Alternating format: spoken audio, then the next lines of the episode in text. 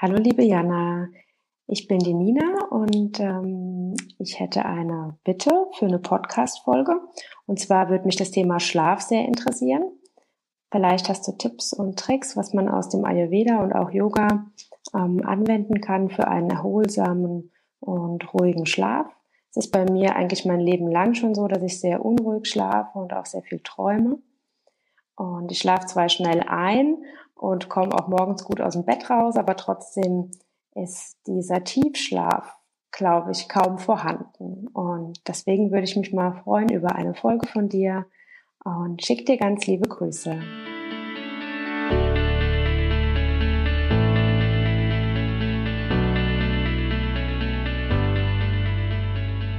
Hallo und herzlich willkommen bei Einfach Gesund Leben, deinem Podcast mit dem besten Mix aus ganzheitlicher Medizin, Ayurveda, Yoga und Ernährung. Mein Name ist Dr. Jana Scharfenberg und ich freue mich sehr, dass du heute wieder mit dabei bist. Du hast es gehört, ich möchte heute wieder eine Hörerinnenfrage beantworten. Und zunächst einmal, liebe Nina, möchte ich dir danken, dass du diese Frage eingeschickt hast.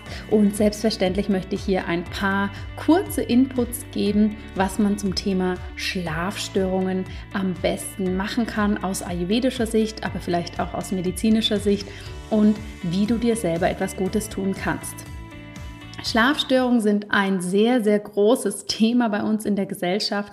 Und wenn wir das ayurvedisch anschauen, ist das so, dass die Schlafstörungen häufig mit einem gestörten Tagesablauf einhergehen. Das heißt, dass wir nicht ganz in unserem Rhythmus sind und zusätzlich durch die vielen Außenimpulse, die wir den ganzen Tag haben, eine sehr, sehr hohe Vata-Pitta-Energie, also sehr viel Luft und Feuer generiert haben.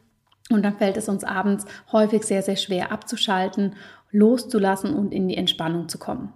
Wenn wir das etwas schulmedizinischer betrachten, können wir auch sagen, dass wir hier dauerhaft im Nervenzustand sind des Sympathikus. Wir nennen das auch den Sympathikus-Tonus. Das heißt, dass der Teil vom vegetativen Nervensystem eher angeregt ist, der ähm, dafür sorgt, dass wir wach sind, dass wir aufmerksamkeitsfähig sind. Wir nennen das häufig auch unseren Stressnerv. Es ist aber nicht so, dass der per se diesen chronischen Stress hervorruft, sondern wenn der Sympathikusnerv eben aktiviert ist, sind wir eher in einem Erregungszustand und nehmen viele Dinge von außen auf.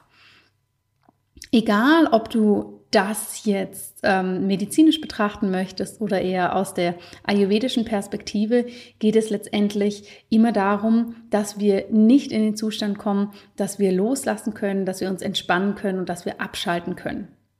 Und das sind aber natürlich ganz essentielle Grundzustände, die wir brauchen, um zum einen in einen Schlaf zu finden, der nicht nur da ist, sondern der vor allem auch erholsam ist.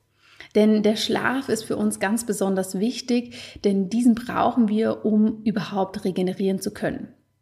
Und das Spannende ist aus ayurvedischer Sicht, während der Nachtruhe durchlaufen wir idealerweise, wenn wir nicht zu spät ins Bett gehen, alle drei Dosha-Phasen, sodass Körper, Geist und Seele hier wirklich von allen drei Bioenergien gut profitieren können. Kaffer haben wir am Abend und das hilft uns eigentlich in einen tiefen und erholsamen Schlaf zu finden. Das gilt aber nur, wenn wir plus minus um 10, kurz vor 10 ins Bett gehen, denn dann ist die Kafferenergie noch am höchsten und hilft uns wirklich runterzufahren und wirklich abschalten zu können. Anschließend haben wir eine Pitta-Phase und die Pitta-Phase sorgt zum einen für die körperliche Regeneration durch nächtliche Stoffwechsel- und Reparaturprozesse und zum anderen hilft es natürlich wirklich hier alles, was wir auch mental erlebt haben, nochmal zu verarbeiten, umzubauen und wirklich zu entscheiden, was brauchen wir in unserem Langzeitgedächtnis und was können wir an Erlebnissen gehen lassen. Und anschließend in den frühen Morgenstunden ist dann Vata nochmal aktiv. Vata, das sehr luftige Dosha, hilft vor allem bei der mentalen Verarbeitung und das nehmen wir vor allem durch intensives Träumen wahr. Leider ist es aber so, dass wir ganz häufig unseren Schlaf nicht ganz so würdigen oder auch nicht ganz so wahrnehmen, wie wichtig dieser für uns ist. Denn nur wenn wir einen guten und ausgeglichenen Schlaf haben, der idealerweise alle drei Dosha-Phasen abdeckt, dann können wir wirklich in unsere Gesundheit kommen, in unsere Vitalität und uns tatsächlich regenerieren. Was machen wir aber häufig? Wir verzichten zum einen freiwillig auf den Schlaf, kürzen ihn ab und zwar ganz drastisch. Viele Menschen haben das Gefühl, sie kommen mit vier bis fünf Stunden Schlaf pro Nacht klar. Und das ist aber langfristig ein handfester Raubbau, den wir an unserer Gesundheit betreiben. Im Ayurveda wird größten Wert auf einen guten Schlaf gelegt und dieser ist ein ganz, ganz wichtiger Grundpfeiler, den wir brauchen, um überhaupt in unsere Balance zu kommen. Jetzt ist es so, dass viele Menschen freiwillig ihren Schlaf abkürzen und für viele ist es einfach so, sie wollen gerne schlafen und können es nicht. Und hier müssen wir gut unterscheiden zwischen Einschlafstörung und Durchschlafstörung. Einschlafstörungen sind das, wenn wir uns abends ins Bett legen und einfach nicht zur Ruhe finden und nicht einschlafen können. Das ist bei ganz vielen Menschen so, die vielleicht von ihrer Dosha-Konstitution eher viel Watter in sich tragen, das heißt sehr empfindlich sind auf Reize nach außen und es ihnen auch nicht ganz so leicht fällt, diese Reize am Abend loszulassen. Da haben es ähm, Kaffermenschen schon einfacher, denn die sind sehr in ihrer Routine, ihrer Struktur. Die können sich da eher mal ins Bett legen und sind sofort eingeschlafen. Was kannst du machen, um abends wirklich das Einschlafen zu fördern? Hier gibt es verschiedene Tipps, die du umsetzen kannst. Ein paar davon kennst du vielleicht schon. Ich möchte sie trotzdem nochmal erwähnen, damit dir auch einfach klar ist, wie sie dich unterstützen. Punkt Nummer eins ist, versuche ab dem Nachmittag kein Koffein mehr zu dir zu nehmen und keine anderen aufputschenden Substanzen. Also das heißt kein Kaffee, kein Grüntee, keine Energy Drinks was du abends vor den Einschlafen zu dir nehmen kannst, um körperlich noch ein wenig zu entspannen und vor allem auch deinen Stoffwechsel langsam in den Schlafmodus versetzen, ist ein abendlicher Schlummertrunk in Form einer Tasse heißer Milch. Das ist ja etwas, was du vielleicht von deinen Großeltern noch kennst. Ja, da war ja die Tasse Milch mit Honig etwas ganz Klassisches. Wir können das etwas ayurvedisch anpassen, indem wir hier eine heiße pflanzliche Milch machen, Safran, Zimt, Nelke, Ingwer oder Kardamom dazugeben und das hilft uns wirklich zu entspannen. Wenn du bei mir im Newsletter bist, dann hast du hier auch das Rezept für den abendlichen Schlummertrunk bekommen. Andernfalls findest du es bei mir im Buch Ayurveda for Life, da ist es auch mit aufgezählt. Und wenn nicht, schau heute mal bei Instagram vorbei, da posten wir das Rezept dazu auch nochmal. Was zusätzlich noch hilft, ist, dass du abends schaust, dass du nicht zu spät isst und am besten spätestens drei Stunden bevor du schlafen gehst, denn so hat dein Körper wirklich genügend Zeit zum Verdauen. Also wir sprechen hier von all den Punkten, die körperlich und auf den Stoffwechsel bezogen dich in die Entspannung, in den Parasympathikus bringen. Was vielen Menschen hilft abends, ist das Runterkommen und Entspannen durch eine Fußmassage mit Lavendelöl oder Sesamöl. Das fördert sehr die Kaffeeenergie erdet und beruhigt. Du kannst auch ausprobieren, ob du ein abendliches Bad nehmen möchtest mit Melisse, Lavendel oder Sandelholz. Das kann nämlich auch die Nerven wunderbar beruhigen. Was auch wunderbar hilft, ist, wenn du vor dem Schlafengehen noch eine Runde ruhiges Yoga machst, ein paar Atemübungen oder Meditation, denn das hilft natürlich, den Geist zu zentrieren und runterzufahren. Weitere Dinge, die für dich gut funktionieren können und die viele Menschen tatsächlich missachten. Ich bin hier ehrlich gesagt auch manchmal etwas, ähm, ja, zu lässig damit und zwar, dass man eigentlich vor dem ins Bett gehen und zwar am besten eine Stunde davor eigentlich keine elektronischen Geräte mehr nutzen sollte. Denn dieses kalte Licht von deinem Smartphone, von deinem Laptop oder PC oder auch von deinem Fernseher, das suggeriert dem Körper das gleiche wie das Tageslicht macht. Das heißt, es werden die ähm, Neuronen in unseren Augen und dann auch später im Gehirn stimuliert, die sagen, oh, Achtung, jetzt sind wir wach, jetzt geht der Tag los.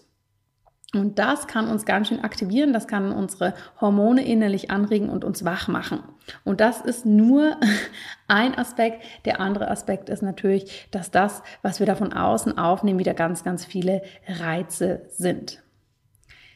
Was du noch machen kannst und vor allem aus ayurvedischer Sicht, liebe Nina, wenn du sagst, das ist schon lange ein Problem mit dem Schlafen, schau dir doch wirklich mal an, was so dein persönlicher Rhythmus ist. Ob du deinen Tagesrhythmus so lebst, wie er für dich passt. Es ist ja das eine, zu versuchen, im ayurvedischen Tagesrhythmus mitzugehen und zu schauen, dass man morgens möglichst früh aufsteht, am Morgen seine wichtigsten Aufgaben erledigt und am Abend schaut, dass man gut runterfährt, dass man darauf achtet, dass man mittags die größte Mahlzeit isst und abends nur etwas Leichtes. Aber schau doch mal, was du wirklich für Aufgaben am Nachmittag erledigst. Sind das vielleicht Aufgaben, die dich eher nochmal wach halten, die dich eher nochmal stimulieren? Anstatt das, was du brauchst, ähm, um runterfahren zu können. Also schau dir hier wirklich die Tage an und führe vielleicht auch mal ein Schlaftagebuch, dass du für dich siehst, Mensch, wann sind denn die Tage, bei denen ich besser zur Ruhe komme und wann sind es Tage, bei denen es mir schwerer fällt. Das ist etwas, was wir machen können, wenn wir mit dem Einschlafen Probleme haben. Was hier häufig auch hilft, ist Yoga Nidra, um in den Schlaf zu finden, also eine spezielle yogische Meditation, die dir hier wirklich beim Runterfahren hilft.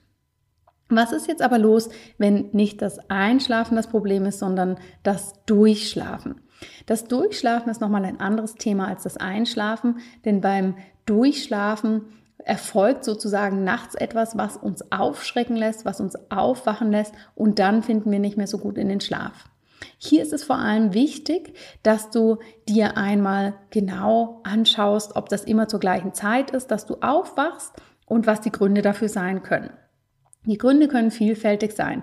Es können ganz banale Dinge sein, dass um diese Zeit irgendwo eine Kirchenglocke klingelt, dass dein Partner in den frühen Morgenstunden vielleicht früher aufstehen muss, dass du zur Toilette musst. Also schau mal, was sind das für Faktoren, die du vielleicht ein wenig ummodeln kannst. Also wenn du die Kirchenglocken nicht mehr hören möchtest, dass du vielleicht mit Ohrenstöpseln schläfst oder dass du abends nicht mehr so viel trinkst und dafür lieber über den Tag verteilst, dass du eben nachts nicht durch den Hahn dran geweckt wirst. Schau und analysiere also genau, welche Punkte könnten es sein, die dich da vom Schlafen abhalten. Wenn dir da erstmal nicht so einfach einfällt, dann würde ich mal darauf achten, welche Uhrzeiten es sind, die dich quasi immer aufwecken. Ist das immer eine spezielle Zeit oder ist das immer zu unterschiedlichen Zeiten?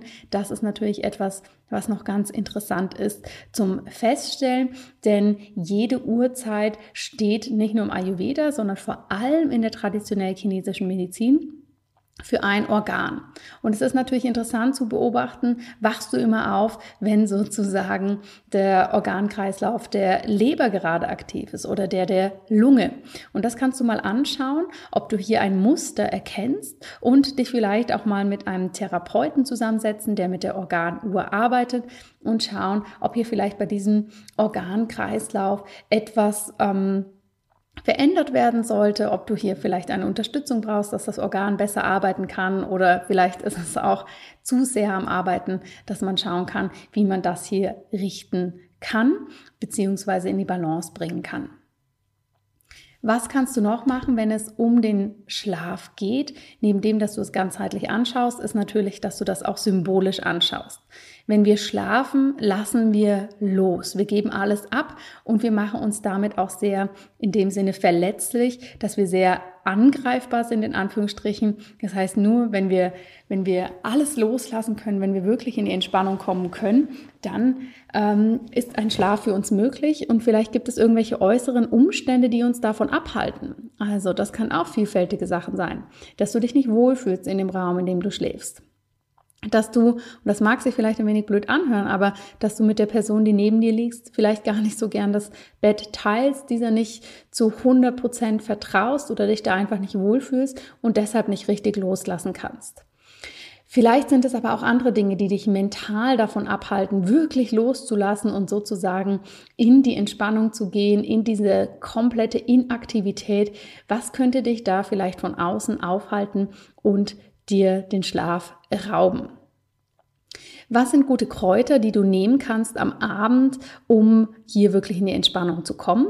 Hier sollte gesagt sein, dass du die Kräuter ähm, natürlich zur Unterstützung nehmen kannst, aber das nicht die einzige Lösung sein kann, dass du sonst alles weiter so machst, wie du möchtest. Und natürlich am besten ist es, wenn du dir hier Unterstützung von einem erfahrenen äh, Kräuterexperten holst, um wirklich zu schauen, was für dich individuell passt. Kamille ist etwas, was du am Abend gut einsetzen kannst. Melisse, Lavendel, das sind eigentlich so die großen Klassiker. Aus ayurvedischer Sicht kannst du Ashwagandha einsetzen. Ashwagandha ist ein ähm, ayurvedisches Kräuterpräparat, was dir sehr helfen kann, dich zu erden, herunterzufahren, was das Vata-Dosha sozusagen wieder in Balance bringt. Hier muss man aber genau schauen. Für manche Menschen hilft das wunderbar am Morgen, für andere ist es eher am Abend förderlich und das würde ich tatsächlich nicht einfach nur so einnehmen, sondern das wirklich mit einem Ayurveda-Therapeuten durchsprechen. Ich hoffe, liebe Nina, dass dir diese Tipps schon mal etwas weitergeholfen haben. Was mir immer am Abend gut hilft, nochmal so als kleiner Zusatztipp, ist eine Technik, die ich von einer Kollegin gelernt habe und das ist der sogenannte Brain Dump. Das heißt, dass ich mich am Abend hinsetze, entweder einfach geistig mental oder tatsächlich mit einem Notizbuch nochmal kurz alles aufschreibe, was mir gerade durch den Kopf geht, mich davon verabschiede, bedanke, dass das mich sozusagen durch den Tag begleitet hat und dass ich das jetzt aber nicht mehr brauche und dann lege ich das wirklich zur Seite und lasse es so symbolisch los. Und wenn ich nachts aufwache und nicht mehr schlafen kann, nehme ich häufig auch noch mal mein Notizbüchlein zur Hand und schreibe da auch alles auf, was mir gerade quasi im Kopf umhergeht, um das wirklich von mir wegzubekommen.